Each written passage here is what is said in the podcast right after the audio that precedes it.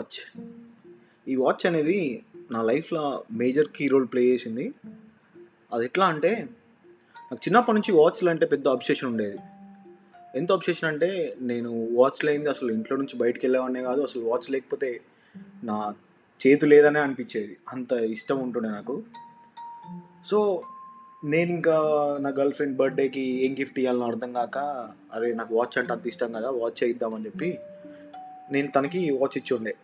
ఇంకా ఆ నిబ్బా నిబ్బి కన్వర్జేషన్ ఎట్లుంటుండే అంటే బంగారం ఆ వాచ్ ఎప్పుడు చూసినా కానీ నేను గుర్తుకు రావాలని నేను. తనేమో ఈ వాచ్లో ముళ్ళు కొట్టుకున్న ప్రతిసారి నీ గుండె చప్పుడు నేను వింటున్నా అని ఫీల్గా నువ్వు తను అని చెప్పి ఇట్లా ఇట్లుంటుండే మా కన్వర్జేషన్ ఆ తర్వాత కొన్ని డేస్ తర్వాత కొన్ని ఇయర్స్ తర్వాత ఆటోమేటిక్గా బ్రేకప్ అయిపోయింది. సో ఆ తర్వాత నెక్స్ట్ అమ్మాయికి కూడా అట్లనే వాచ్ ఇచ్చి ఉండే ఆ తర్వాత ఇంకొక ఫ్రెండ్కి కూడా ఇచ్చి ఉండే సో రీసెంట్గా నా ఫ్రెండ్కి వాళ్ళ గర్ల్ ఫ్రెండ్ వాచ్ ఇచ్చింది. సో అప్పుడు ఇంకొక అతను అరే వాచ్లు ఇవ్వద్దురా వాచ్లు ఇస్తే బ్రేకప్ అయిపోతుంది. అది అని చెప్పి చెప్పిండు. సో అది నాకు చాలా రిజిస్టర్ అయింది. సో నా లైఫ్లో జరిగిన దానికి దానికి నేను లింక్ చేసుకున్నా. అసలు ఎట్లా అసలు ఏమేమైంది? ఎవరెవరికి ఇచ్చిన వాచ్ వాచ్ ఇచ్చిన వాళ్ళు ఇప్పుడు నాతో ఉన్నారా లేదా? అని చెప్పి నేను చాలా రిలేట్ చేసుకున్నా. చేసుకున్నాక రీసెంట్గా టూ థౌజండ్ ట్వంటీ వన్ మార్చ్లో ఆస్ట్రేలియా నుంచి నా ఫ్రెండ్కి ఒక వాచ్ పంపించిన. అదే టూ థౌజండ్ ట్వంటీ వన్ ఏప్రిల్లో అప్పటి నుంచి నేను వాడు మాట్లాడుకుని కూడా మానేసినాం. సో ఇంకా ఇవన్నీ రిలేట్ చేసుకొని అప్పుడు అర్థమైంది. So watch are not meant for gifting.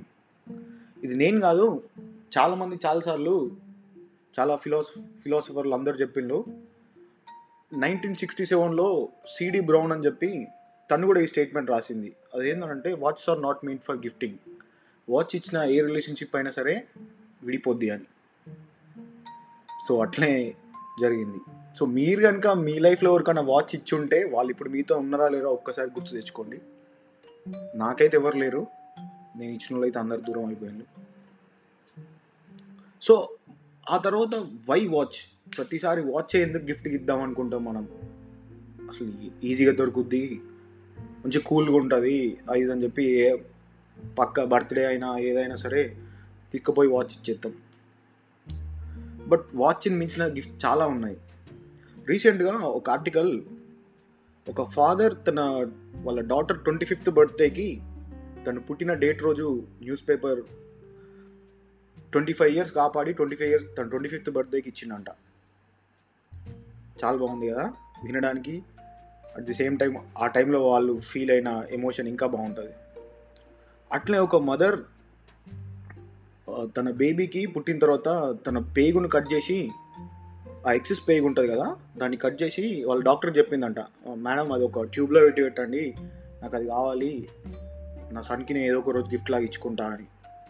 So ఇట్లా ఆలోచించుకుంటూ పోవాలి కానీ చాలా అంటే చాలా ఉంటాయి. కానీ మనందరం ఏదో అప్పుడు ఫస్ట్ గర్ల్ ఫ్రెండ్ దొరుకుడుతోనే వాచ్ ఇద్దాం అది ఇద్దాం ఇది ఇద్దాం కాదు. ఏదైనా సరే యూనిక్ ఇవ్వాలి అసలు. సో ఇవన్నీ పక్కన పెడితే ఇప్పుడు ఒకసారి మీ ex boyfriend or ex girl ఫ్రెండ్కి కాల్ చేయండి ఒకసారి. కాల్ చేసి మీ కన్వర్జేషన్లో బేబ్స్ ఇట్లా మన ఇద్దరి మధ్యలో వాచ్ వల్లనే బ్రేకప్ అయిందంట. సో ఇది అది ఇది అని చెప్పి మాట్లాడండి. ఒకవేళ ప్యాచప్ అయినలా అవుతారు లేదా చాలా రోజుల తర్వాత మీ బాయ్ ఫ్రెండ్ మీ గర్ల్ ఫ్రెండ్ గొంతు విన్నా అనే సాటిస్ఫాక్షన్తో రాత్రి ఒక బీరేసి పడుకోండి. బట్ ఖాళీగా దొరుకుతుంది కదా ఈజీగా ఉంది కదా అని చెప్పి వాచ్లు ఇచ్చి రిలేషన్షిప్ పోగొట్టుకోకండి. ఇది నా ఫీలింగ్ నేను చూసింది. చాలామంది నా ఫ్రెండ్స్ కూడా అడిగిన అరే నీకు ఈ గర్ల్ ఫ్రెండ్ ఉంటుండే కదా బ్రేకప్ అయింది కదా నువ్వు ఎప్పుడైనా తనకి వాచ్ ఇచ్చినావా? అని. నేను అడిగిన పది మందిలో ఎనిమిది మంది "ఆ, ఇచ్చిన మామ అని అన్నారు. సో ఇవన్నీ సిచ్యువేషన్స్ని బేస్ చేసుకొని నేను చెప్తున్నా. అంతేగాని ఇదే నిజం అని చెప్పి నేను చెప్పలేను. బట్ నాకు ఇది జరిగింది.